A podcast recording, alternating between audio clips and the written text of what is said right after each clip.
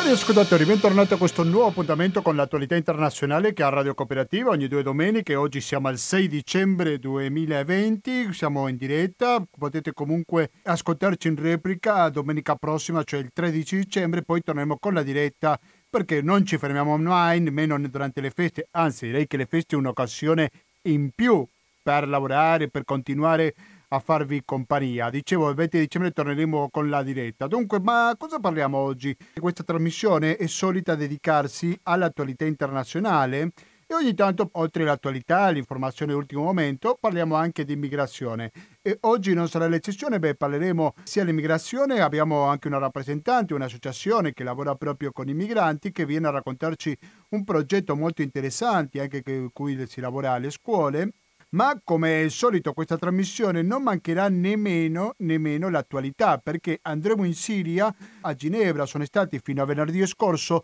dei colloqui, la quarta ronda dei colloqui per essere preciso, delle Nazioni Unite in cui si prova a costruire una specie di costituzione di quello che sarà il dopoguerra in questo paese così martoriato che ha avuto una guerra recente di ben sette anni, però attenzione perché il conflitto bellico non è del tutto finito, ci sono più circoscritto in un'area più specifica, però i fatti di violenza continuano ancora. E quindi c'è un lunghissimo processo di ricostruzione, le Nazioni Unite vogliono stabilire un dialogo fra l'opposizione e il governo di Assad, ci sono tanti giocatori in campo, ci sono anche delle guerre per procura, per così dire, ci sono tanti paesi che sono coinvolti in questo conflitto bellico da fuori, che non sono siriani, e che partecipano dei fatti di violenza. Quindi questi saranno a grandi linee i due argomenti principali di questo speciale Gustavo Claro. Spero naturalmente che viviamo grazie al contributo, al conto corrente postale 120 82 301 intestato cooperativa, informazione e cultura, via Antonio Tempo numero 2, il KP35 131 Padova, il RID bancario, il pago elettronico e il contributo con l'associazione Amici di Radio Cooperativa sono i metodi alternativi per aiutarci a sopravvivere. Quando sono le 18.40 minuti, cari ascoltatori, continuate all'ascolto della cooperativa. I nostri ospiti ci sono già presenti alle studio A di Strada Battaglia numero 89 al Vignassego Padova. Questo lo dico perché visto che ci stiamo avvicinando al Natale, oggi siamo al 6, magari ci ascoltate il 13 dicembre, magari volete inviare qualche torta, qualche panettone, qualcosa da mangiare e i poveri conduttori affamati che viviamo del vostro contributo, allora li riceviamo più che volentieri.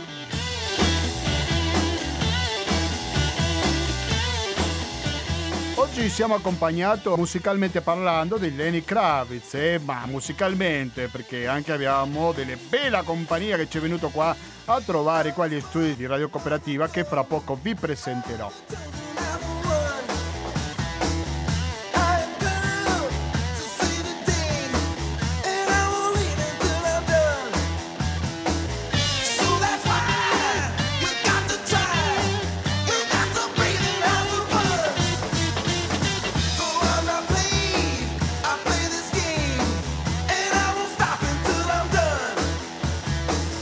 18 e 44 minuti, siete sempre all'ascolto della cooperativa, siamo in diretta oggi 6 dicembre 2020, vi date l'ora perché magari qualcuno ha qualche dubbio che siamo in diretta, così adesso siete tranquilli che ci potete anche telefonare allo 049 80 90 20 o potete anche inviare un sms al 345 189 685, siamo ansiosi di ricevere le vostre domande, a chi? Al sottoscritto no, perché io l'unica cosa che fa è mettere in contatto chi ascolta con chi vi parlerà con il nostro ospite Nadia Spiridon che dell'Associazione Migrante Onlus è un centro per il dialogo interculturale. Credo che in questo momento siamo con una grande necessità di dialogo Attenzione perché non l'ho detto prima nella presentazione, però parleremo anche del volontariato perché sapete che è una giornata importante. Ieri sono stati il cambio di passaggio no? da Padova verso un'altra città europea. Siamo arrivati a una conclusione in un anno un po' particolare, senza dubbio, però comunque qualcosa Padova ha fatto. Dunque, ma eh, senza perdere tempo, presento subito il nostro ospite Nadia Piridon. Buonasera e benvenuta a Radio Cooperativa, poi è la prima volta che vieni, giusto? Giusto, la prima volta. Come la radio. Bella, no? La radio. È bellissimo Bella. questo posto. Bellissi- no? Bellissimo il posto, bellissima la compagnia. Bellissimo, eh, Lo direi per l'altra persona che è qua presente, eh, che dopo vi presenterò. Allora, vuoi raccontarci un po' di questa associazione che si chiama, lo ripeto, Migranti? Migramente. Eh, Migramente, scusate, ho sbagliato. Cos'è questa associazione? Se vuoi dirci qualcosa, prego. Allora, siamo un'associazione di mediatori culturali eh, fondata nel 2007 eh, su iniziativa di cinque mediatori culturali e che in questo periodo di 13 anni abbiamo fatto tanti progetti sull'integrazione eh, e sul, specialmente sull'intercultura, per questo ci chiamiamo anche Centro per il Dialogo Interculturale. E, mh, mm, a livello di, re- di realizzazione di progetti spaziamo da progetti nelle scuole, eh, progetti con le, associ- con le altre associazioni di volontariato e progetti di integrazione delle persone straniere e, e tanta mediazione culturale.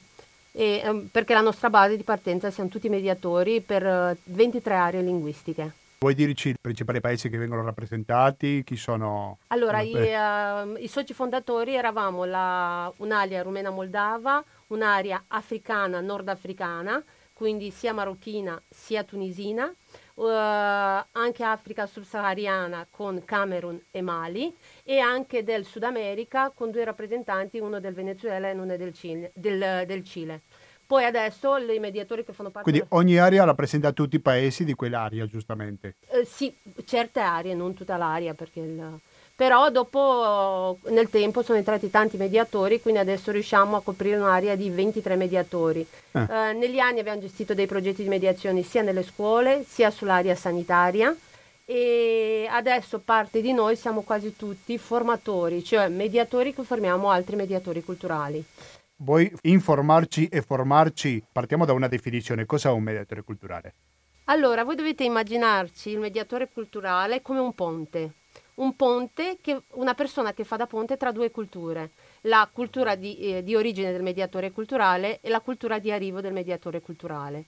Quindi crea collegame eh, forte tra la cultura sua di partenza, nel mio caso la, la, Romania, e la cultura di appartenenza in questo momento che è la cultura italiana. Quindi primo dato importante, tutti i mediatori culturali sono stranieri giusto? Non assolutamente, perché adesso ci sono anche dei cittadini italiani che fanno i mediatori, che però per riuscire a farlo meglio hanno avuto una formazione nel paese che rappresenta. Per esempio, se qualcuno mi fa l'aria cinese, ha vissuto almeno sei mesi, un anno in Cina. Quanto? Quanto sei mesi. Un... Di... Tempo che ha vissuto in Cina, quindi sarebbe in grado di rappresentare i cinesi che arrivano in Italia, per Più esempio. che altro abbia una conoscenza della cultura cinese fatta sul territorio, sul territorio, anche se per esempio per la Cina la Cina è molto vasta e anche i mediatori cinesi sono specializzati perché c'è il mediatore che ti fa aria mandarina oppure mediatori per altre aree, de- sempre dell'area cinese ma dipende dalle zone. Quindi noi quando uh, i mediatori entrano nella nostra associazione li chiediamo anche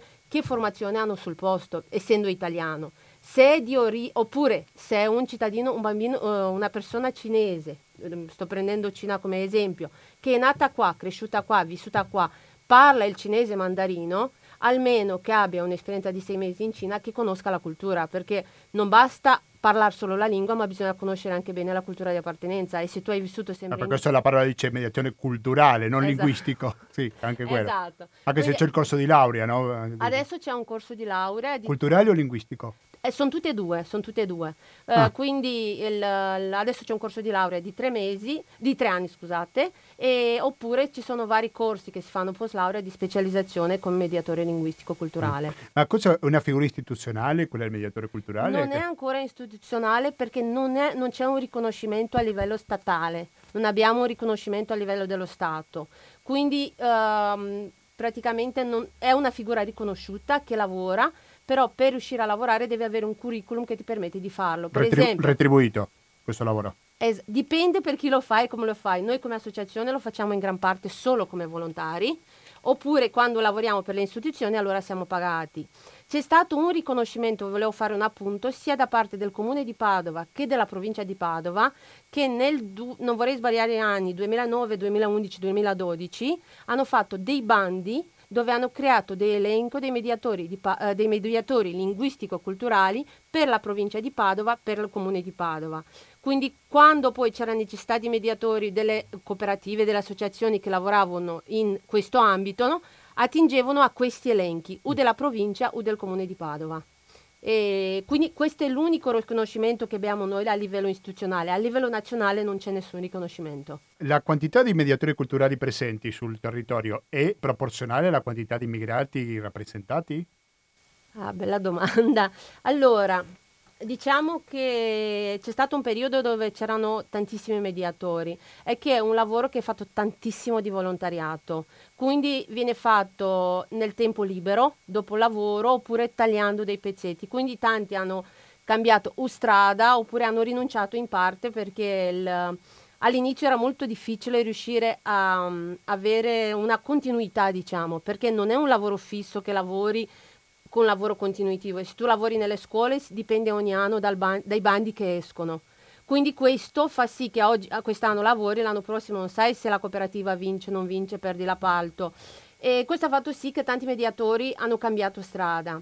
Oppure lo fanno come me, che eh, io come occupazione principale lavoro come traduttrice e come insegnante e come volontaria lavoro come mediatore. Quando ero studente vivevo anche di lavoro di mediazione linguistico-culturale, però era più semplice perché avevo la vita da studente. Tu sei rumena? Rumena, rumena, rumena. Però laureata a Padova, ho due ah, lauree. Dovrei raccontarci qualcosa dell'elezione di oggi. Perché non lo sapessi, oggi ci sono le elezioni in Romania al Parlamento, giusto? Giusto, giusto. Vabbè, giusto. Eh, ma, no, ma comunque questo è un altro argomento. Come sono distribuiti nel territorio? Sono presenti in tutta Italia questi mediatori culturali? Sì, assolutamente sì. ma pres- ci sono più presenti nel sur, magari dove ci sono più migrati o quelli che, che no, arrivano nel no, Nord no, Africa? penso che sia una distribuzione su tutto il territorio italiano.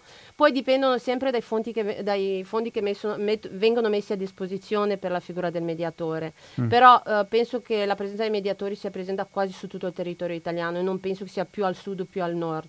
Uh, per esempio c'è stato un, uno sviluppo con, uh, nell'ultimo periodo con uh, i richiedenti asilo, quindi là c'è stato un impiego dei mediatori perché um, i richiedenti asilo non parlavano quasi uno nessun, nessun, nessuno italiano, quindi c'era mm. una richiesta molto più alta di mediatori, ma anche per lingue molto particolari, um, oppure il, per esempio per l'area africana c'erano, non so, do un esempio del, del Camerun, c'era la richiesta di mediatori, ma di certe, uh, di certe etnie, non solo del francese, non bastava sapere il francese, dovevi sapere anche il dialetto locale che certi emigranti lo parlavano. Eh. Pensiamo a un cinese che arriva qui in Italia, che non conosce l'italiano.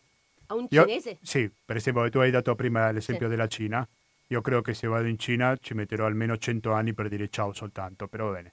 Al di là di questo, arriva in questura perché da poco che in Italia, che ne so, è da sei mesi per dire, non conosce bene l'italiano e quindi in questo caso viene accompagnato, c'è la figura del mediatore culturale che interviene per esempio per rinnovare il permesso di soggiorno fra il cinese appena arrivato e la questura di Padova, ad esempio? Allora, di solito quelli che lavorano nel questura di Padova alla, alla cogliere le domande di permesso di soggiorno, di richiesta, ci sono già dei mediatori di varie aree linguistiche.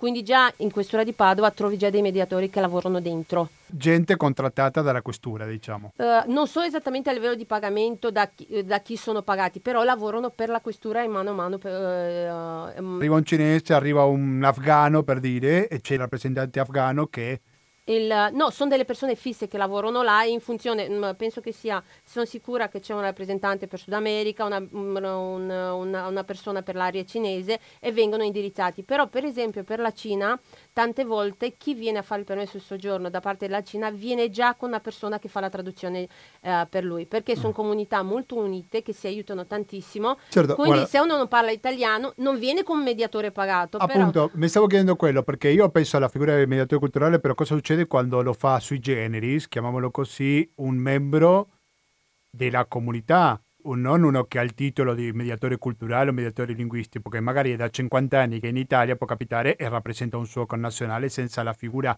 ufficiale del mediatore culturale, può capitare anche quello, giusto? Assolutamente sì, ma sono in tanti che lo fanno per le proprie comunità locali, quindi il, anche per quelli dell'Africa sono tanti persone africane che vivono qua, non hanno la formazione di mediatori, però indirettamente loro fanno la mediazione. Nella pratica lo sono. Lo fa, esatto, nella pratica lo, lo, lo, sono già.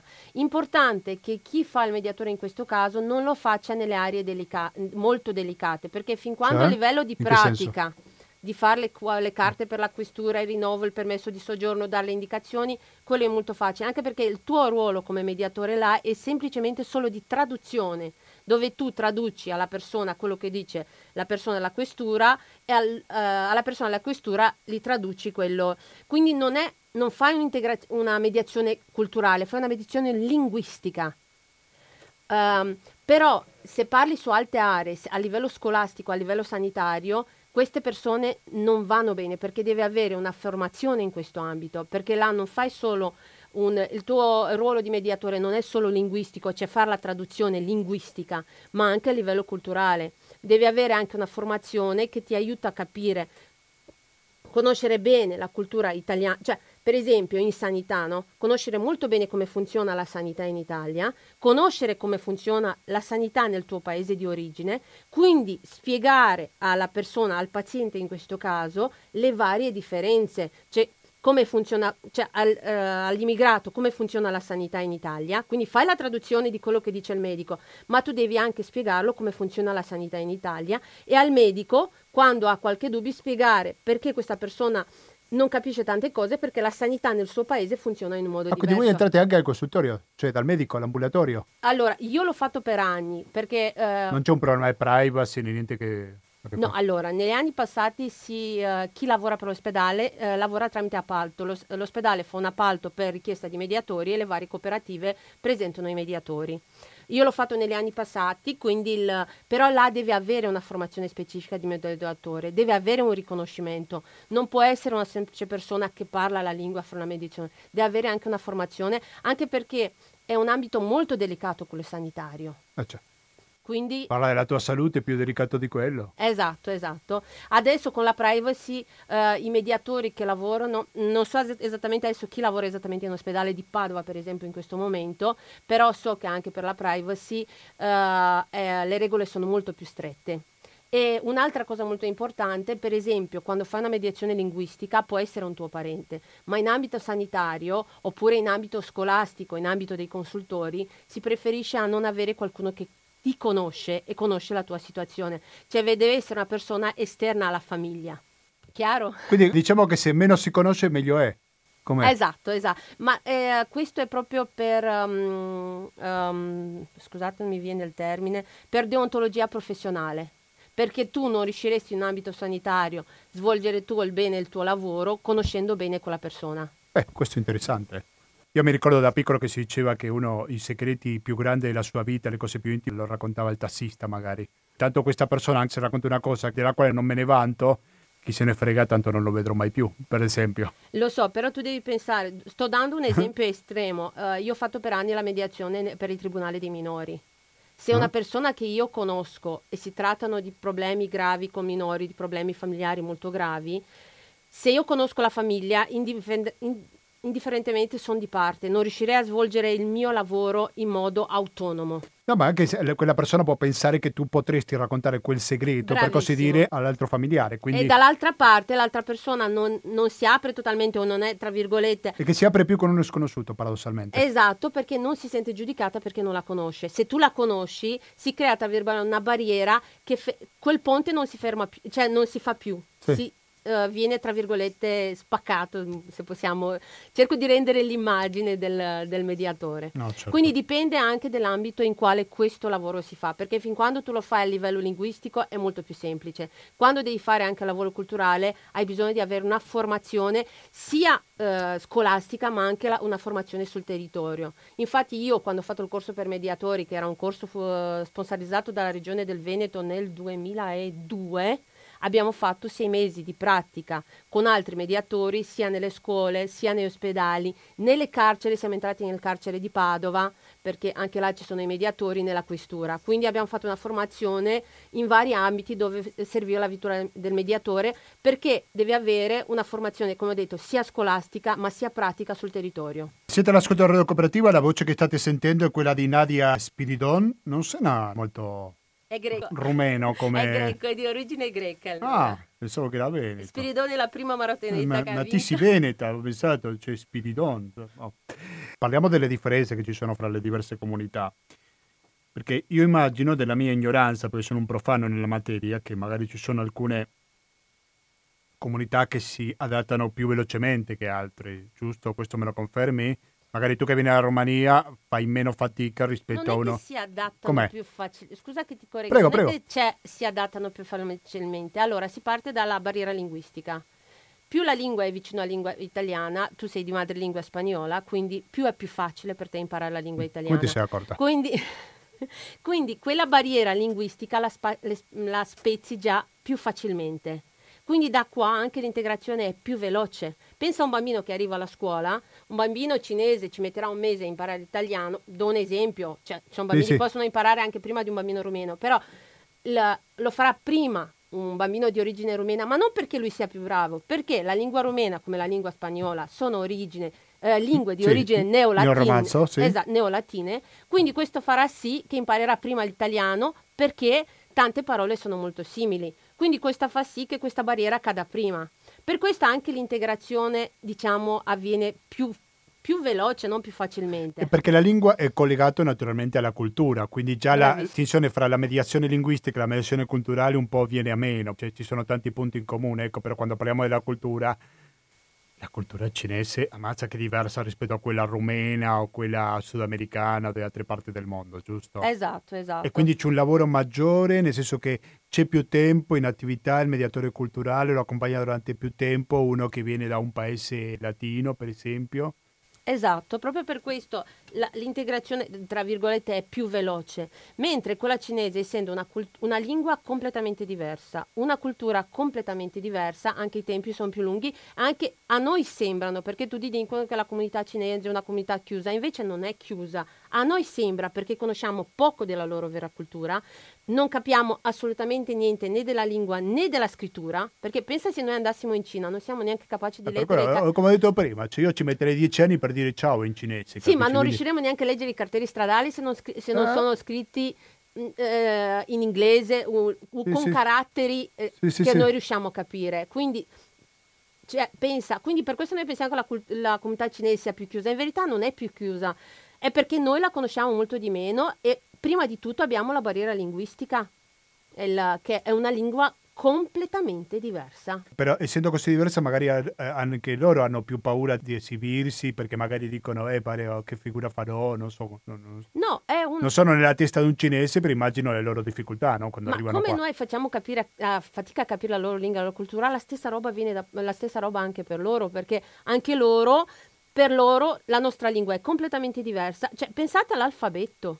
Cioè, adesso tanti cinesi conoscono anche l'alfabeto nostro, usano le lettere, però tanti, eh, tanti non sapevano neanche leggere, tra virgolette. Quindi è la stessa cosa avviene, proprio perché fanno fatica a capire la nostra cultura, la nostra lingua, ma perché sono completamente diverse. Questo non è un luogo comune, è una realtà che per esempio i cinesi a scuola, i bambini sono molto più bravi in matematica, che magari un, ta- Ma- un po' meno in, in italiano per ovvi motivi naturalmente, però sono molto abili con i numeri. Esatto, ma Quindi- perché la loro lingua è una lingua, io la chiamo matematica, è fatta di segni, di, Ah. adesso non so nessuno. Se c'è un cinese che ci chiami pure eh, per smentirmi, perché magari sto dicendo una cavolata, che ne so, va. prego continua No, pure. infatti neanche io non conosco l'alfabeto o la letteratura cinese, però pensa a tutti i segni che fanno loro, è come per noi fosse mate- cioè è tutta una matematica, no? il gioco dei segni, per questo anche sono più bravi in matematica, perché gli aiuta tra virgolette la scrittura. Voi dell'associazione Migramente. Migramente ci sono, Migra la mente, devi pensare a una migra mente che la- migra. ci sono anche dei rappresentanti paesi nordafricani. Esatto, Quindi parliamo del Marocco, parliamo della Tunisia, esatto. anche l'Algeria, di quali paesi? No, per il momento abbiamo Marocco e Tunisia. Algeria abbiamo avuto una persona, tra l'altro una donna in gambissima che però si è trasferita a Milano. Non sono paesi piccoli, sicuramente la Tunisia e il Marocco. Ecco, se parliamo di queste due comunità, com'è l'integrazione? Allora, eh, qua do un mio parere personale, Prego. quindi non, eh, perché non voglio il... Allora, io non vedo tutti questi ostacoli che vedono i giornali, che vedono le persone, perché tutte le persone marocchine che ho conosciuto, e per esempio anche il presidente, eh, presidente dell'Associazione Marocchina di Padova, hanno una sede dove è aperta, dove uno vuole conoscere si va a visitare. Io sono andata a fare corsi di formazione ehm, mm, dentro la loro comunità perché faccio un appunto, abbiamo fatto un bellissimo progetto negli anni passati, dal 2013 al 2017, insieme ai Lions italiani, eh, Lions Club Appelli di Padova, insieme a tutti i Club Lions di Padova, dove abbiamo fatto un corso di educazione civica Quindi abbiamo chiamato tutti i presidenti delle um, associazioni di stranieri di Padova e abbiamo fatto un corso di formazione di educazione, cultu- uh, di educazione civica italiana e di cultura italiana. Poi questo, dentro questo progetto è entrato anche un, il cosiddetto progetto Martina, che è un progetto molto grande dei Lions, che si occupa di promozione alla salute e della prevenzione uh, al cancro.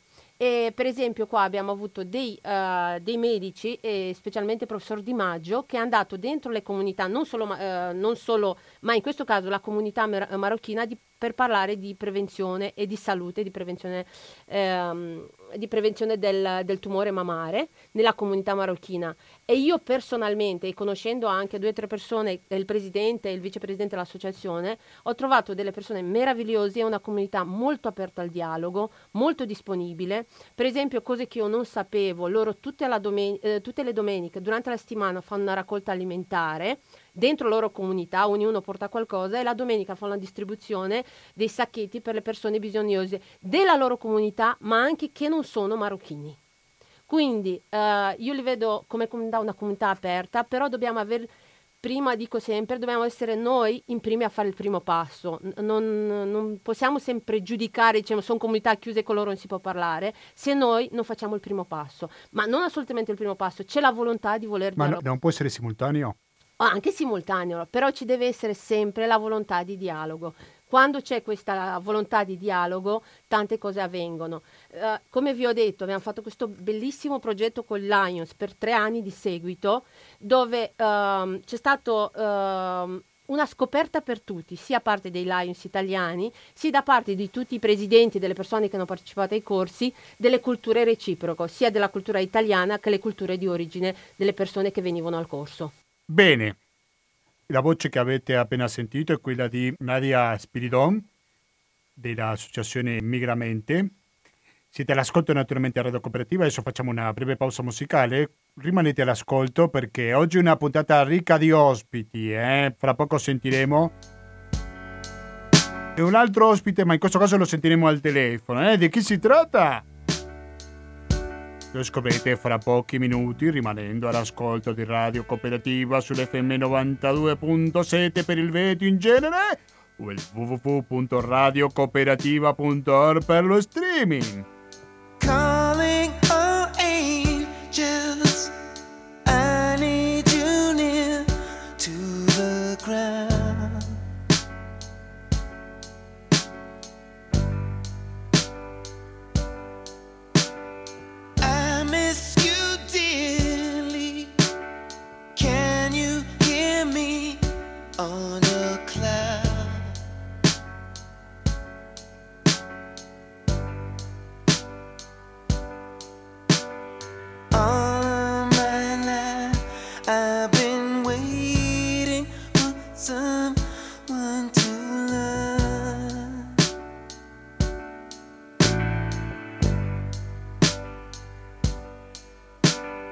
19 e 14 minuti perché ci ascolta in diretta oggi 6 dicembre 2020.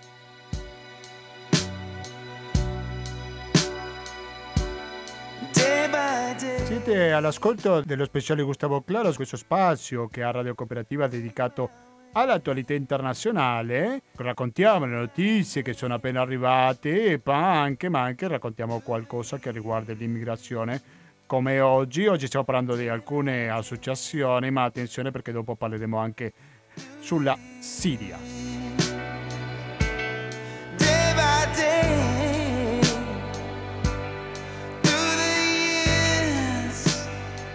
Allora, prima abbiamo parlato di un'associazione che si chiama Migramente, adesso parliamo di un'altra associazione che si chiama Bimbo Luz per conoscere un po' meno del pianeta Bimbo. Riguarda la regione Veneto, attenzione perché siamo molto vicini a una cosa che ci riguarda direttamente, noi che stiamo qua in Veneto. Dicevo, per parlare su questo tema è che adesso siamo in collegamento con Roberto Babeto. Roberto Babeto, buonasera e benvenuto a Radio Cooperativa. Buonasera, grazie a tutti, buonasera. Grazie per la disponibilità. E ci vuole presentare così in società ai nostri ascoltatori cos'è questo pianeta Bimbo Onlus, per favore? A prescindere di cosa faccia, mi piace moltissimo il nome. Eh. Prego, dica.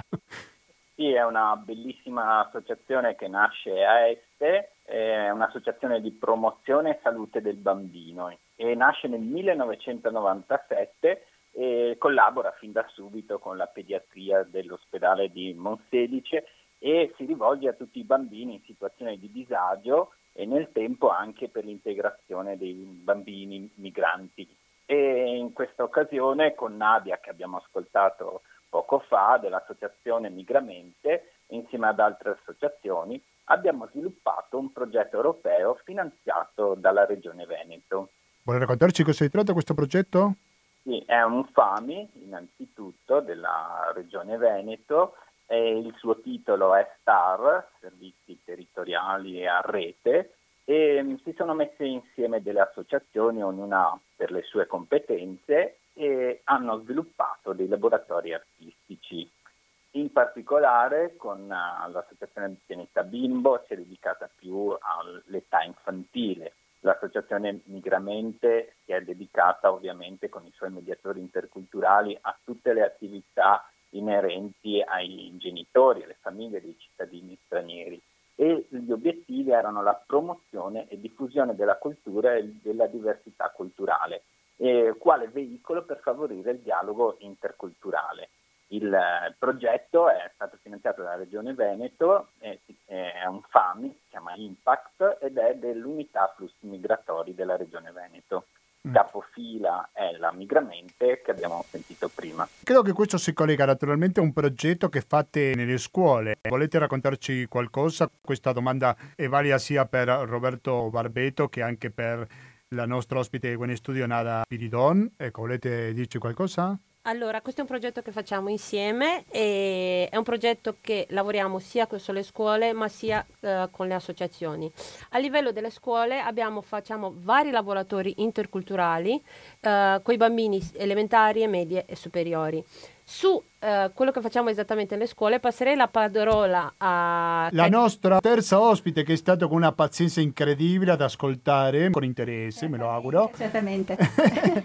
Cadicia Gassan, Cadicia Gassan, buonasera. A te non dico benvenuta, bensì bentornata alla cooperativa. Quindi vuoi raccontarci qualcosa, Cadicia? Grazie Gustavo e buon pomeriggio a tutti i radioascoltatori. Allora, ehm, con il progetto STAR, che è un acronimo, in inglese STAR vuol dire stella, però eh, in questo caso è un acronimo e sta per storie, teatro, arte e racconti.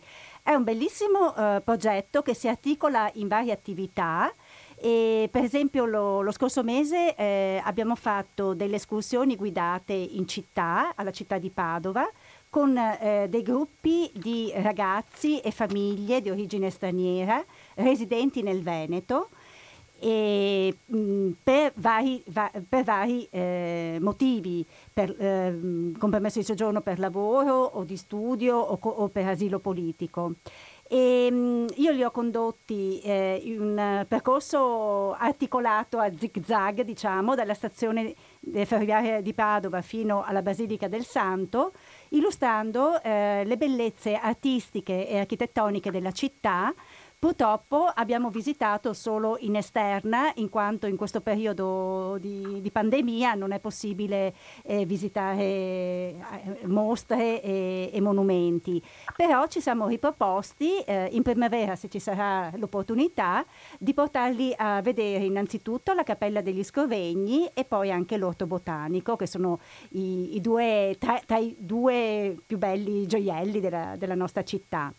Per quanto riguarda invece il percorso scolastico, stiamo portando avanti con mediatori interculturali di seconda generazione dei laboratori artistici e eh, teatrali.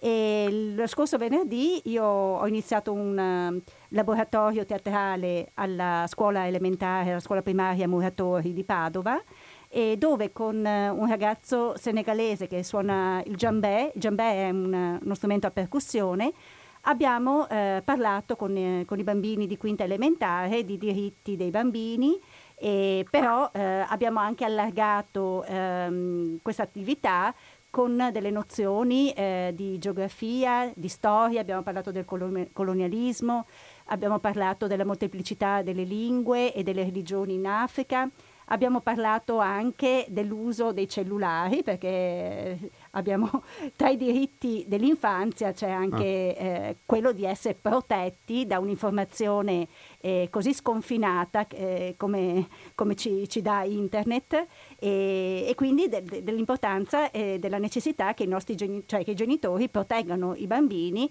utilizzando dei dispositivi tipo quello del parental control eh, dove navigare su internet per i bambini sia un posto sì, sicuro. però molte volte danno i genitori danno i, i, ai propri bambini il telefono così sono più tranquilli quindi Vabbè, a volte fai il posto della babysitter, quasi direi. Allora, Roberto Babetto, di quale nazionalità vengono questi bambini, se ci vuole raccontare la vostra associazione? Sì, abbiamo bambini di varie nazionalità, il Marocco, la Cina, il Senegal, le Filippine, il, a qualcuno della, dell'Ucraina. Questi sono più o meno le, le, oltre anche ad avere cittadini italiani, bambini italiani, oppure di seconda generazione, e, e tutto questo crea un mix straordinario di, di integrazione, di intercultura eh, con laboratori appunto come dicevamo artistici. E questa è una domanda aperta a chiunque voglia rispondere. Che rapporto c'è fra la immigrazione infantile e quella adulta? Voglio dire, ci sono di certi paesi che arrivano più bambini che adulti oppure che ci sono più bambini che altre nazionalità? Ecco, che rapporto possiamo fare fra questi due gruppi sociali, se così possiamo chiamarli? Se volete no. rispondo io. Eh, Vai Cadigia. Beh, ehm, i minori non accompagnati sono una realtà molto presente anche qui in Italia e si tratta di minori dai 16 anni in su, mh, mm, molto raramente arrivano non accompagnati. Minori per poco tempo in più, diciamo. Sì, sì. E, mh, mm, di che paesi questi? Ma possono spaziare, io ne ho conosciuti dal, provenienti dal Camerun ad esempio, ma anche dalla Nigeria. Ecco, eh, sono eh, ragazzi che, che, fuggono dalla povertà in, in primo luogo e, oppure da eh, persecuzioni o da faide familiari anche, perché avvengono anche queste. Eh, le faide familiari eh, dove il primogenito eh, è a rischio per una questione anche di eredità di, di terreni, di proprietà. No, mi è venuta una curiosità perché prima il nostro ospite Roberto Babetto ci aveva parlato anche di bambini ucraini, mentre che l'Ucraina non è un paese che appare fra i principali di migrazione, almeno prima Nadia non ci ha parlato di questo paese. Magari dall'Ucraina arrivano più bambini che da altre nazionalità, no? No, uh, più, non più lo so. dall'Ucraina e dall'Albania. Dall'Albania si registra. Ci sono molto più bambini numero, che adulti? Eh, no, no, no, ovviamente gli adulti sono sempre eh, eh. in maggioranza, però eh, di minori non accompagnati, soprattutto dall'Albania. Ah. E, ehm, ecco, quindi loro ehm, la loro motivazione, ed è quella anche ehm, la motivazione delle famiglie, è, è quella di eh, consentire loro una istruzione, una, mm. una, maggiore istruzione. Quindi loro vengono con, con l'obiettivo eh, di, di, concludere eh, il percorso scolastico. Di concludere, e invece per iniziarlo, perché l'associazione di Roberto Barbeto dice bimbo si chiama, quindi voi parlate di bimbi piccoli, giusto Roberto? Sì, eh. eh. sì, sì, in tenera età, l'infanzia, eh, agiamo sulle scuole, le, quelle elementari, negli asili e proprio nei bambini, insomma, più, nella fascia più tenera di età, assolutamente sì. E com'è questa integrazione di questi bambini? Come accettano il nuovo paese di arrivo? Allora, bisogna fare dei distinguo perché molti bambini nascono in Italia, altri vengono ricongiunti dai genitori. Diciamo che più fortunati, tra virgolette, i bambini che nascono in Italia perché conoscono più il nostro paese che il paese di origine dei loro genitori, diventano lingua madre italiani e proseguono più difficile nel caso dei ricongiungimenti familiari. Diciamo che finché sono in tenera età l'integrazione è anche più agevole, più difficile è l'età critica adolescenziale dei 13-14 anni e sostanzialmente possiamo dare questi parametri. Insomma. Ma perché? Perché hanno ricevuto un'educazione in un paese e poi questa istruzione cambia completamente, per questo? Esattamente, esattamente. Hanno già un percorso, una decina d'anni alle spalle nel loro paese di origine, sono nati lì con la loro cultura e i loro luoghi, vengono tra virgolette delle volte sradicati nel, dal loro eh, terreno humus di, di crescita, chiamiamola così, e arrivano in Italia e trovano l'impatto di un paese che per tutti comunque è un paese straniero, un impatto di, di, pur avendo i genitori qua, la famiglia, eh, una grande aggregazione sociale, però trovano l'impatto di, della cultura del, di un paese diverso. Sì, ma quando paese. lei parla di maggiore difficoltà, a quale tipo di difficoltà si riferisce in particolare? Allora, negli adolescenti c'è una maggiore difficoltà di integrazione sostanzialmente e hanno delle difficoltà che diciamo si raggruppano, si concentrano nei primi mesi, poi via via riescono ad integrarsi sempre più con, ed è la scuola il grande motore dell'integrazione per, per uh, gli adolescenti stranieri. Infatti anche in questo momento di Covid, di pandemia, uh, la difficoltà della scuola chiusa per i cittadini stranieri ancora, rende, li isola ancora di più, quelli soprattutto appena arrivati in Italia. Sicuramente quello del Covid ha cambiato tutti i piani, no? il vostro lavoro, anche quello dei mediatori culturali, immagino che sarà completamente diverso, no Nadia? Non so. Assolutamente sì, anche perché nelle scuole elementari possiamo ancora entrare, nelle medie dipende perché chi sono le, le classi che sono chiuse, quindi abbiamo fatto dei interventi tutti con Zoom, quindi quando c'era il bisogno del mediatore siamo intervenuti tramite sì, Zoom. online, sì. Esatto, online, sì, sì, che sì. non è la stessa cosa perché no, cambia completamente, no, anche perché i bambini hanno ancora bisogno del rapporto umano, della presenza, anche se sono i bambini del, dell'epoca virtuale, del, del cellulare, mm-hmm. di tutto, eh, loro comunque hanno bisogno del contatto umano, quindi questo, come ha detto Roberto, crea ancora più difficoltà. Ancora maggiore rispetto ai bambini italiani? Allora, dipende uh, da qua- se il bambino è un neonarrivato e non parla lingua italiana, sì, sicuramente sì. Come andate incontro a queste necessità o con queste difficoltà? C'è un percorso anche psicologico? C'è qualche psicologo che possa dare una mano su questo campo oppure la psicologia è completamente esclusa? Roberto, vado no, faccio chiun- esatto, chiunque. Roberto, Roberto, vado io, vai te. Eh, io posso dire che sostanzialmente la figura centrale in questi casi è sempre il mediatore interculturale che ha il termometro il polso della situazione perché interviene nel, nei rapporti complessi tra la famiglia, la scuola, i compagni e, il, e, e l'adolescente. E questo è il nostro primo radar e gli insegnanti ovviamente. Poi una seconda fase, se si accende una spia da parte del mediatore interculturale che dice serve un intervento, allora anche la nostra associazione mette in campo dei psicologi e si fa un percorso eh, ad hoc per il bambino. Però diciamo che è, è, il mediatore interculturale anche in questo caso una delle figure centrali. Mm-hmm. E rispetto ai bimbi, qual è l'atteggiamento dei genitori? Nel senso che avete trovato qualche coppia, qualche genitore che magari si nega la istruzione dei bambini perché non sono d'accordo, perché è troppo diversa dal paese d'origine. Qual è l'atteggiamento dei genitori con i propri figli? Uh, Roberto, vado io?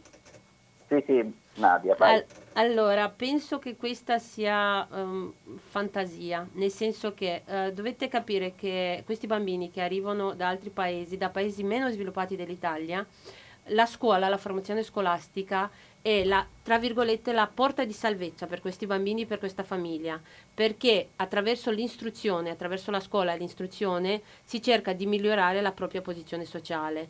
Quindi in generale, fate qualche eccezione perché come sempre uh, è la famiglia in primis che ci tiene allo, uh, al, alla scuola, che ci tiene forse anche più di noi perché eh, la così vede... il proprio figlio si adegua quanto prima alla nuova società diciamo esatto ma più che altro attraverso l'istruzione scolastica e attraverso una formazione migliore di quella dei genitori si spera e si crede in, migliore, in un, migliorare la propria posizione sociale mm-hmm. Posso Qui... collegarmi dopo? Perché mm, bellissime, vai, le, vai. Le, bellissime, le, parole di Nadia.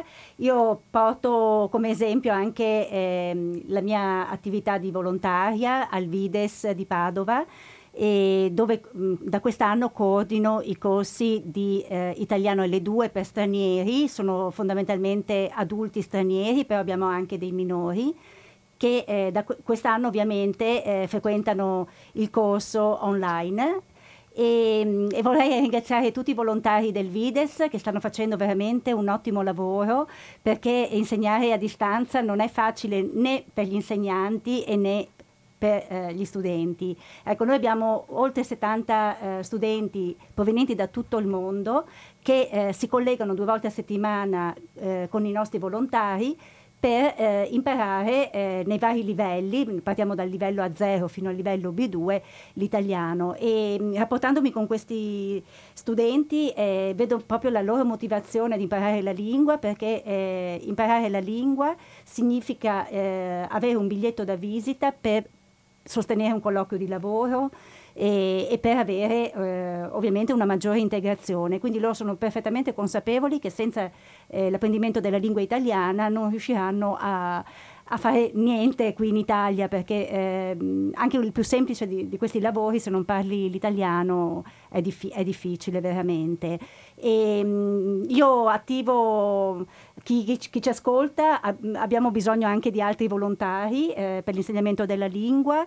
E, Beh, interessante, dacci qualche sì. riferimento, qualche allora, recapito. Eh, noi abbiamo come volontari eh, sia giovani studenti che eh, insegnanti in, in, carica, ma anche eh, insegnanti pensionati e non è necessario essere un insegnante, basta avere la buona volontà, un buon grado di cultura, eh, ovviamente per eh, insegnare l'italiano.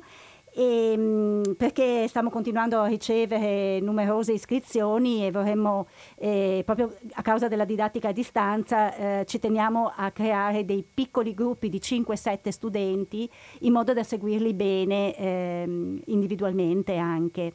E, ehm, e poi volevo anche eh, lanciare questo, questa, questa, questa eh, iniziativa che abbiamo portato avanti da, da, ottobre, quella di uno sportello per la scrittura del curriculum vitae. Ed è molto importante che eh, i ragazzi eh, possano avere un, un, loro curriculum vitae, ci sono dei volontari che li aiutano in questa fase di stesura del curriculum per poter eh, mandare il, il, proprio curriculum eh, per la richiesta del lavoro. Mm. Poi abbiamo anche dei contatti, comunque una collaborazione con le agenzie per l'impiego, con le cooperative che accolgono eh, richiedenti asilo eh, che ci mandano gli studenti perché vedono anche loro che insomma un supporto in più oltre a quelli che molte cooperative ai corsi che molte cooperative organizzano internamente è proprio necessario. Quindi stiamo bersagliando con l'italiano da più fronti. Ecco. Allora, quando lavoriamo con l'integrazione, eh, faccio una domanda un po' fuori luogo, no? però sempre stiamo parlando solo e esclusivamente su bambini che arrivano dai paesi meno sviluppati Oppure può capitare che venga un lavoratore francese piuttosto che britannico, tedesco. Come funziona in questi casi? Se ci sono anche, no? Quello certamente, ovviamente eh, ci sono gli immigrati da certe aree geografiche. Non è quello dice immigrati uguale a povertà, no? Non no, assolutamente, quindi... no, no, no, no. Eh, assolutamente. Appunto. Immigrati vuol dire qualsiasi persona che dal proprio paese a emigra. Parte, quindi fine. emigra eh, nel nostro paese. E, mh, mm, ovviamente ci sono delle aree geopolitiche eh, che eh, sono... Eh, maggioritarie, sì. Esatto. Più no, rappresentate. Sì, a parte sì. maggioritarie, ma eh, dove eh, c'è più bisogno di un'accoglienza e e, di dare ospitalità, insomma, perché eh, come dicevi tu, un lavoratore francese che viene qui perché ha un contatto con un'azienda eh, il proprio figlio, anche lui ha bisogno di... No, non rientra Magari con le lingue, se rimane in Italia, sì. No, non rientra nel nostro sistema di accoglienza richiedenti asilo e protezione internazionale, ah, sì, no, non rientra nei... Eh, noi, eh, per esempio, nel Vides abbiamo... Eh, cioè non facciamo discriminazione tra immigrati. Chiunque voglia imparare l'italiano può rivolgersi a noi. Il corso di italiano è gratuito, c'è solo una quota eh, di iscrizione che sono 20 euro all'anno e mm, per, per, il resto è tutto gratuito il mm. corso e, ecco, non facciamo assolutamente discriminazioni di provenienza né di religione eh, nonostante il Vides sia una realtà ovviamente cattolica abbiamo eh, studenti musulmani eh sì, e di sì, altre di un religioni po' di tutto. assolutamente io posso, eh, prego Roberto posso, Dica sì, posso anche aggiungere che Padova ha una situazione particolare perché c'è molta attrazione anche da parte dell'Università di Padova che con i suoi ricercatori attrae anche da Stati Uniti, da Arabia Saudita, dall'Iran, dalla Cina, anche ehm, da situazioni non di disagio o, o, di paesi cosiddetti del terzo mondo, ma anche di situazioni eh, elevate. Quindi abbiamo una peculiarità a Padova che il nostro Ateneo è attrazione di, di, di queste famiglie che di solito provengono anche da ceti eh, benestanti anche, e quindi abbiamo anche situazioni di migrazioni positive e soprattutto provenienti da paesi anche ricchi, voglio dire Israele, gli Stati Uniti oppure l'Arabia Saudita, eh, famiglie benestanti dall'Iran e, e, quindi è veramente variegato e non è sempre la solita tipologia di migrazione da paesi da terzo mondo. Eh. Il tema immigrazione è sicuramente interessante per la sua grandissima varietà, anche perché uno dice che tu venga da un paese povero non vuol dire che tu immigrato in particolare sei automaticamente un povero, no? quindi magari esatto. vengono dello stesso paese gente con un profilo diverso dal punto di vista sociale. Questo me lo confermate? Sì, sì, sì, sì esattamente. Anche tu Nadia? Sì. Io sono una di quelle che è arrivata qua per l'università. Eh. Ah, quindi non sei venuta povera, diciamo? No, no, non è che non sono venuta po- da un paese meno sviluppato dell'Italia, ma sono venuta proprio perché ero all'università in Svizzera e mi sono trasferita a Padova e ho preferito fa- iniziare e concludere gli studi a Padova. Benissimo. Allora, prima di salutarci, non so se volete aggiungere qualcosa velocemente, perché adesso c'è un'altra intervista, cambiamo completamente argomento, anche se l'immigrazione c'entra, eh, perché se parliamo della Siria, soprattutto se pensiamo alla Germania, l'immigrazione c'entra e come. Però non so se vuole aggiungere qualcosa prima del saluto, Roberto Babetto, partiamo con lei. Allora io ringrazio la Regione Veneto che con questo FAMI progetto europeo ci ha dato la possibilità innanzitutto di conoscerci tra, tra associazioni, eh, tutte iscritte alla legge regionale 990 e, e nel progetto STAR abbiamo potuto um, coederci in questo obiettivo comune. E um, dico a tutti che c'è una pagina Facebook, uh, ci sono i punti cultura e i laboratori che continuano anche con Cadigia, grazie a tutti. Gianni Barbetto, la ringrazio molto per il suo intervento, do la parola a Nadia, prego. Uh. Niente, la ringrazio, mi aggiungo ai ringraziamenti di Roberto perché è veramente grazie a questo progetto che c'è stato un incontro tra varie associazioni. Io ho conosciuto Roberto, eh, ho conosciuto Cadigia e abbiamo messo insieme tutte le nostre conoscenze e tutto il nostro bagaglio culturale e ne sta venendo fuori un, un progetto bellissimo che come ha detto Roberto potete seguire anche sulla nostra pagina Facebook che si chiama Star. Star, eh, tutto scritto in maiuscola con eh, puntino dopo ogni lettera maiuscola. Perfetto, la, no, grazie a te per venire qui anche allo studio e sfidare anche la pioggia questa giornata non bellissima. Allora, la voce che avete appena sentito è quella di Nadia Spiridon dell'Associazione Migramente, prima avete sentito Roberto Babetto dell'Associazione Pianeta Bimbo, concludo con Cadigia, non so se vuoi aggiungere qualcosa velocemente. Sì, io volevo ringraziare Padova e tutti i volontari e le volontarie padovane. Ricordo che eh, Padova quest'anno è stata la capitale europea del volontariato 2020 e eh, siamo qua proprio agli sgoccioli, praticamente stiamo per passare il testimone alla città di Berlino, che, lo, che sarà la capitale europea del volontariato. Sì, ieri è stata la cerimonia, giusto? Ieri c'è stata la cerimonia mm. conclusiva eh, al, con un collegamento bellissimo dal Teatro Verdi di Padova dove si sono alternate diverse figure di volontari che hanno sottolineato che nonostante la pandemia, nonostante il Covid-19, Padova quest'anno non si è fermata proprio grazie al grande lavoro di tante volontarie e tanti volontari. Sì, una, ecco. sì, una, invito, sì, una sfida superata, diciamo. Certo, invito chi è di Padova o chi arriva a Padova per fare lo shopping natalizio a, a passare eh, vicino alla stazione ferroviaria c'è la Chiesa della Pace e lungo il Viale della Pace ci sono tante facce. Ecco, quelle sono le facce di 106 volontari che hanno aderito al progetto Inside Out promosso eh, dal CVS, Centro eh, Volontar- Servizio Volontariato e dall'Associazione Domna praticamente è una, um, una un'installazione che eh, con questa eh, metodica qui è andata sia al Louvre a Parigi che ehm, in Messico eh, c'è stata un'installazione in questo muro del Messico. Perfetto. Ecco, bene, andate a vederla. Grazie mille a tutti e tre per la vostra partecipazione a questo speciale, grazie mille e buon lavoro. Grazie a tutti a e tre. Sentiamo adesso qualche secondo di musica e quando torniamo andiamo in Siria, eh?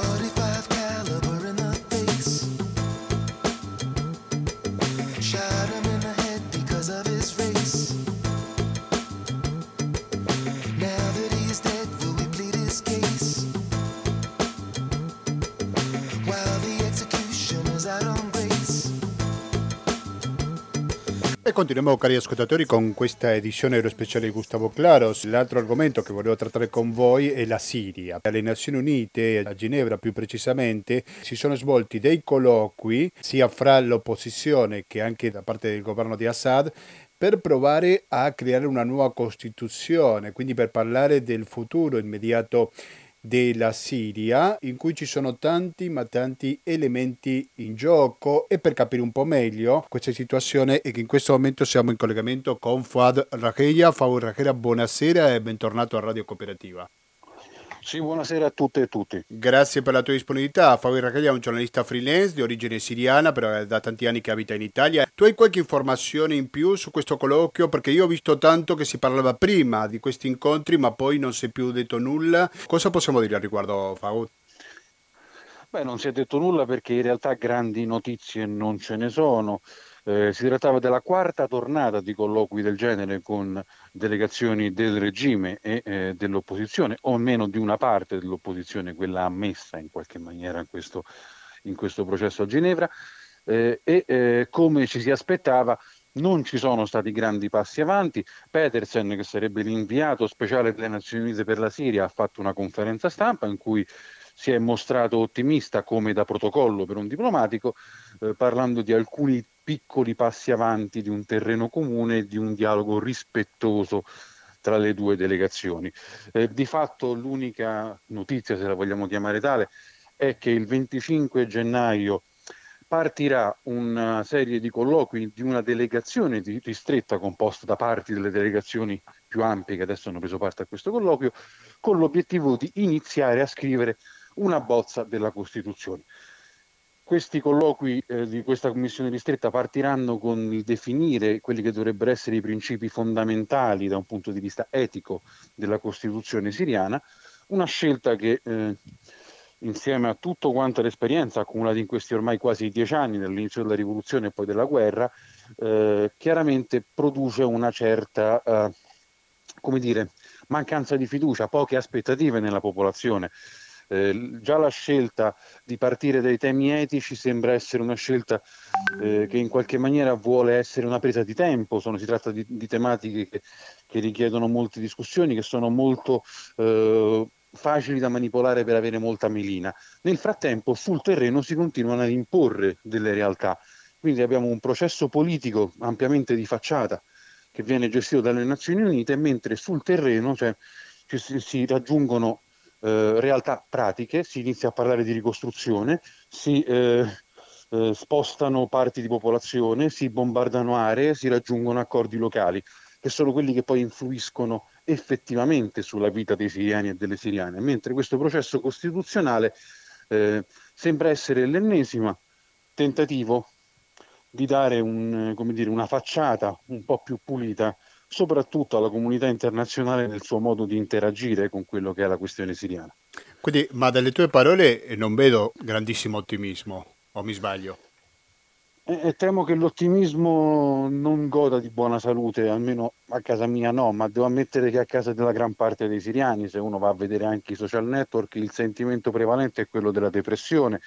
Eh, molti siriani in Europa si trovano in Germania, e eh, se uno va a vedere di che cosa si, si, occupano loro, di cosa si occupano i media indipendenti siriani, che ormai sono quasi tutti all'estero perché purtroppo in Siria non è più possibile averne, eh, dopo la breve parentesi nel 2012, beh, eh, loro si occupano più di tutt'altre tematiche.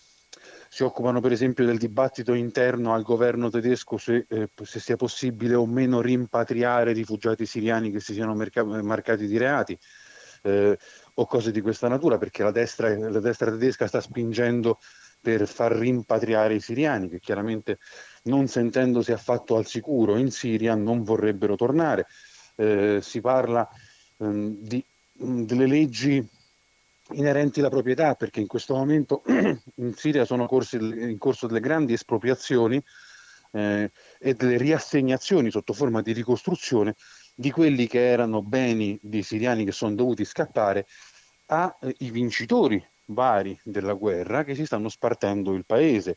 Di conseguenza mentre alle Nazioni Unite si parla di grandi principi etici, i siriani parlano di quello che è la loro vita di oggi, la loro vita di domani. Mm-hmm. Ma come focolare di conflitto attualmente in Siria, oggi dicembre 2020, ce ne sono rimasto qualcuno o è soltanto stiamo parlando di una ricostruzione?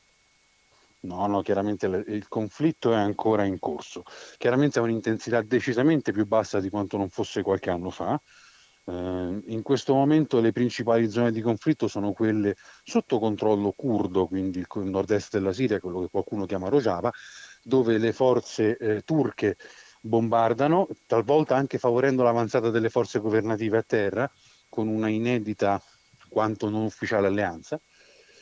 E eh, così come ci sono bombardamenti russi e governativi, oltre a vari attacchi iraniani, sulla zona di Idlib soprattutto, che è l'ultima roccaforte in teoria sotto il controllo dell'opposizione siriana, ma in pratica anch'essa sotto controllo della Turchia. Eh, poi c'è anche il periodico intervento israeliano, il quale comunque ad ogni forma di provocazione, ogni forma di problema che ha con Israele sembra di voler chiarire i propri conti sul territorio siriano, di conseguenza bombardano quelle che sono postazioni iraniane in Siria come forma di, eh, eh, di, vendetta per qualsiasi azione dovesse avvenire mh, mm, da parte dell'Iran che possa essere contraria agli interessi israeliani. Per la Siria è diventata anche un po' il risico su cui giocano tanti altri paesi, ma questo ormai da qualche anno. Come dicendo sì, io voglio difendermi dall'Iran attaccando un altro paese.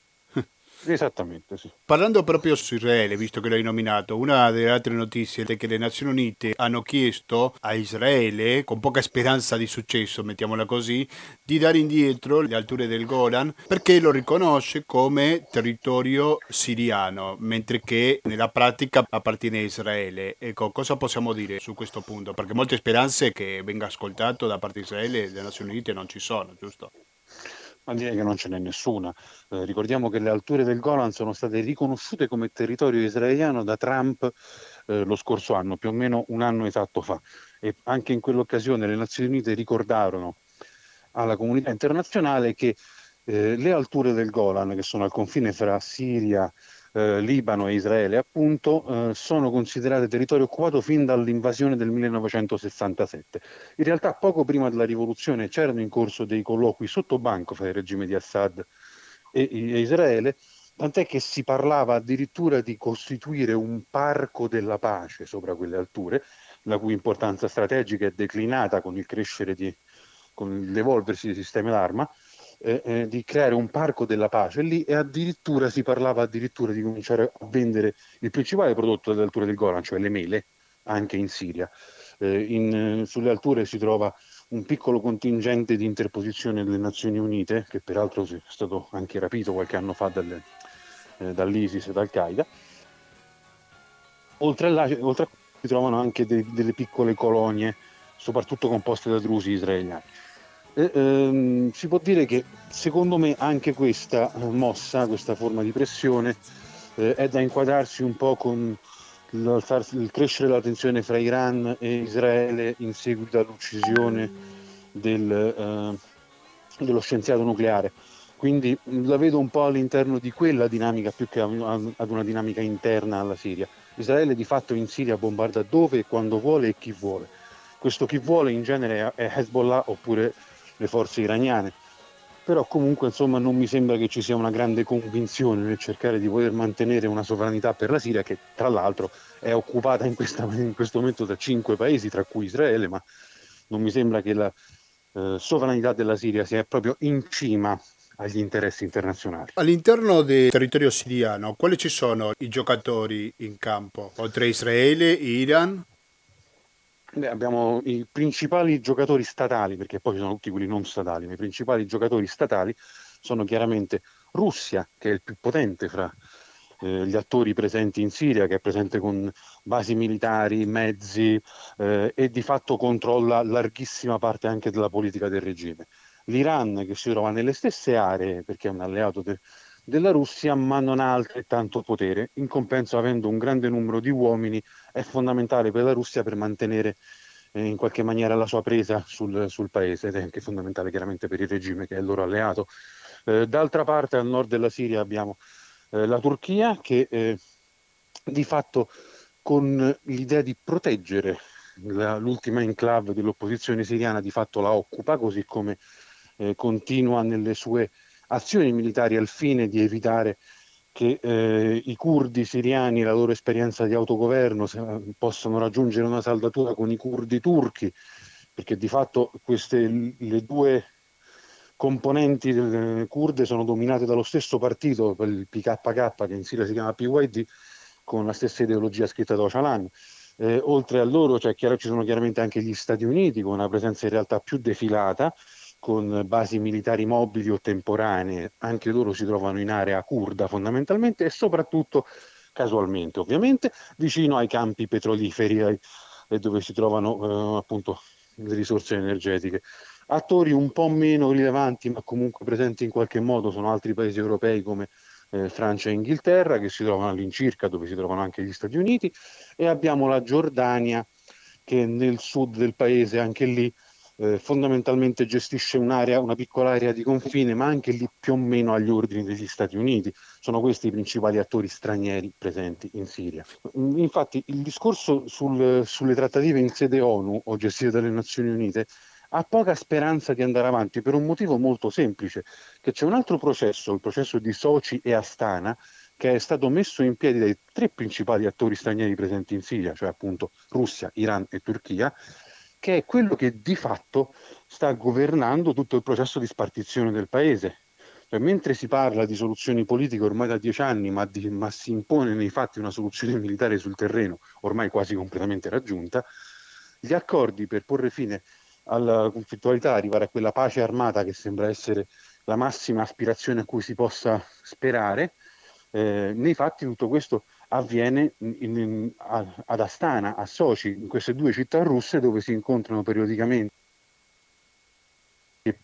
In qualche maniera il regime e la Turchia che si fa portavoce delle opposizioni, chiaramente escludendo le opposizioni kurde e escludendo anche buona parte di quella che è la società civile siriana che resta esclusa sia a Ginevra dove viene ascoltata ogni tanto in termini consultivi in maniera veramente pro forma si associ dove proprio non ha alcuna forma di accesso. Gli Stati Uniti, come ben accennavi prima, non ha la stessa forza militare rispetto alla Russia nel territorio siriano, però comunque c'è una notizia che sicuramente ha colpito più di un paese nella regione che è la questione dell'uscita di tanti militari statunitensi che dovrebbero rientrare in territorio statunitense provenendo dal Medio Oriente, in teoria prima del 20 gennaio del cambio di potere nella Casa Bianca. Secondo te può cambiare qualcosa nella situazione in questi territori?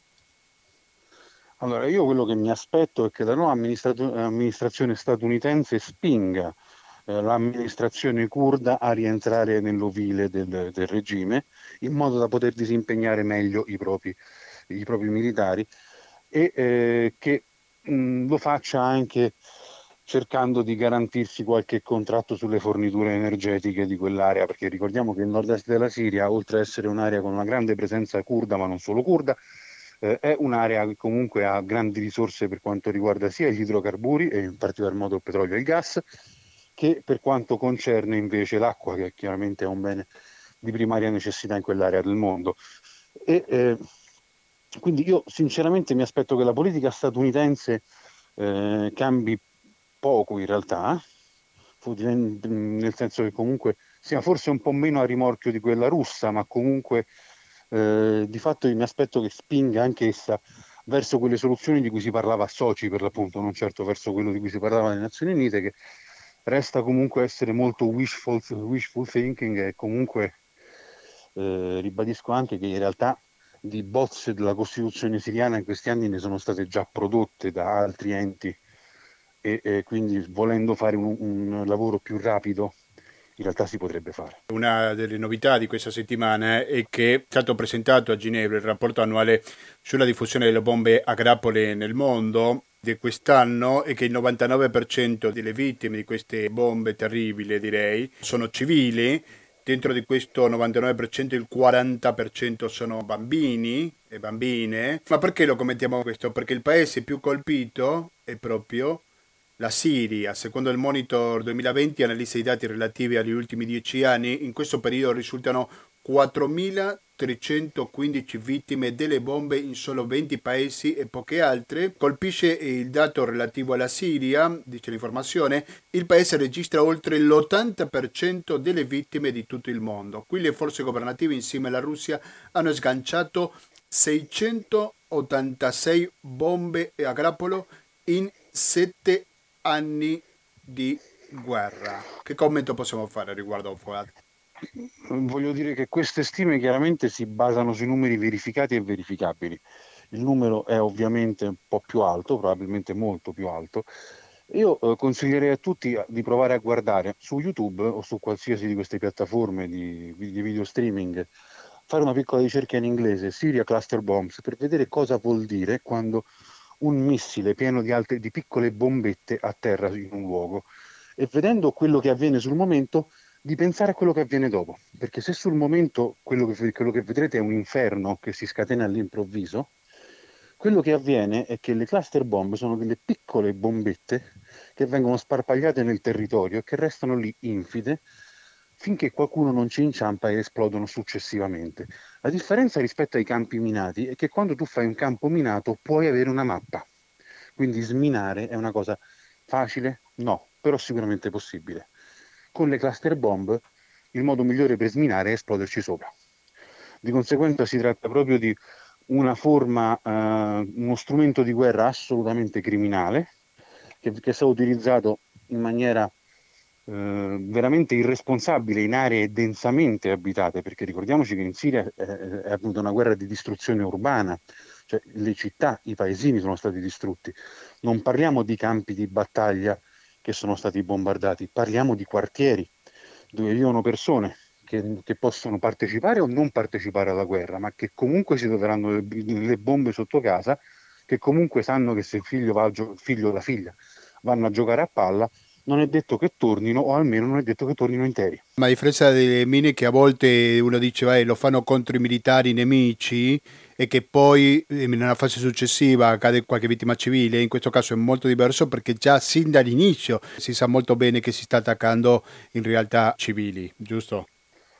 Certamente, certamente, infatti secondo i principi degli accordi di Ginevra, eh, quelli dopo la seconda guerra mondiale, il diritto um- umanitario eh, appunto per i tempi di guerra, eh, le forze belligeranti non dovrebbero in tutti i modi cercare di evitare attacchi indiscriminati che possano mettere in pericolo i, eh, i civili. Chiaramente l'esistenza stessa delle cluster bomb è totalmente in contraddizione con questa filosofia, di cui spesso ci vantiamo noi del, dei grandi risultati ottenuti dal diritto internazionale, ma senza mai però andare a verificare quali siano le applicazioni che si fanno di questo diritto. La Siria, per esempio, non ha firmato il, gli accordi per il, la messa al bando di alcuni tipi di armi, non ha firmato gli accordi rispetto alla uh, Corte Penale Internazionale e oggi vediamo che questo si traduce in impunità per chi commette crimini di guerra contro l'umanità. Paura Cheia, prima di salutarci, che visione hai per il 2021? C'è qualche spazio per l'ottimismo? Come lo vedi l'anno prossimo che sta per iniziare? Ma come avrete intuito, l'ottimismo non è proprio il principale dei sentimenti in questo momento rispetto, rispetto alla Siria. Quello che mi posso eh, certamente augurare, eh, fra le opzioni possibili, perché una Siria pacificata e democratica non è fra le opzioni possibili, è che ci sia un'ulteriore diminuzione della violenza e che forse magari anche noi da qui, che, che viviamo comunque in paesi che hanno un potere economico oltre che militare, potremmo fare qualcosa di più. Eh, ricordiamo che nell'ultimo anno eh, ci sono stati eh, de- addirittura degli incontri fra imprese italiane e imprese siriane in vista della fine dell'embargo verso la Siria, in cui già si parlava di come andare a spartirsi le spoglie del paese. Eh, nel frattempo, ieri Conte parlava della necessità di mettere al bando le armi, la vendita di armi verso la Turchia, andare anche un po' oltre per gli attacchi che sta compiendo nel nord-est della Siria.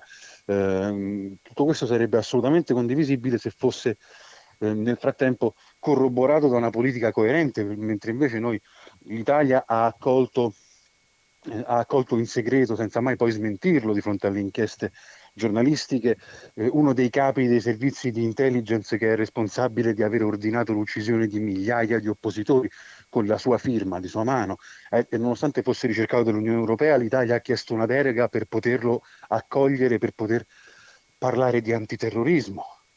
L'Italia eh, ospita regolarmente delegazioni iraniane che vengono qui per parlare di scambi economici. Ricordiamo tutti, per esempio, la volta ridicola in cui Renzi fece coprire le statue al Campidoglio, ma non è stata un'occasione unica e, a, livelli più bassi, ma economicamente importanti, i incontri sono, sono costanti. Cioè noi qui parliamo di eh, sostenere una soluzione politica quando si tratta di fare un comunicato stampa, quando si tratta di prendere delle decisioni politiche che abbiano un effetto vero, andiamo in una direzione opposta. Ecco, i nostri governi potrebbero fare di più da questo punto di vista. Benissimo, dopo questo messaggio mi sembra molto interessante, io ringrazio moltissimo Faud Roechia, italo-siriano. Grazie mille per la tua testimonianza e buon lavoro Faud. Grazie a te, grazie a tutte le ascoltatrici e ascoltatori.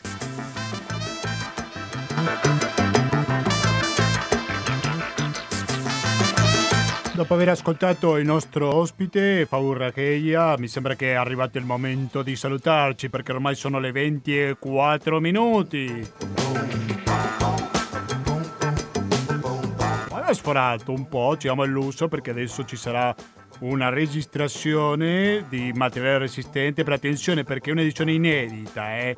Mica una replica. Quindi mi raccomando, rimanete all'ascolto della cooperativa perché fra sei minuti soltanto inizia questa trasmissione.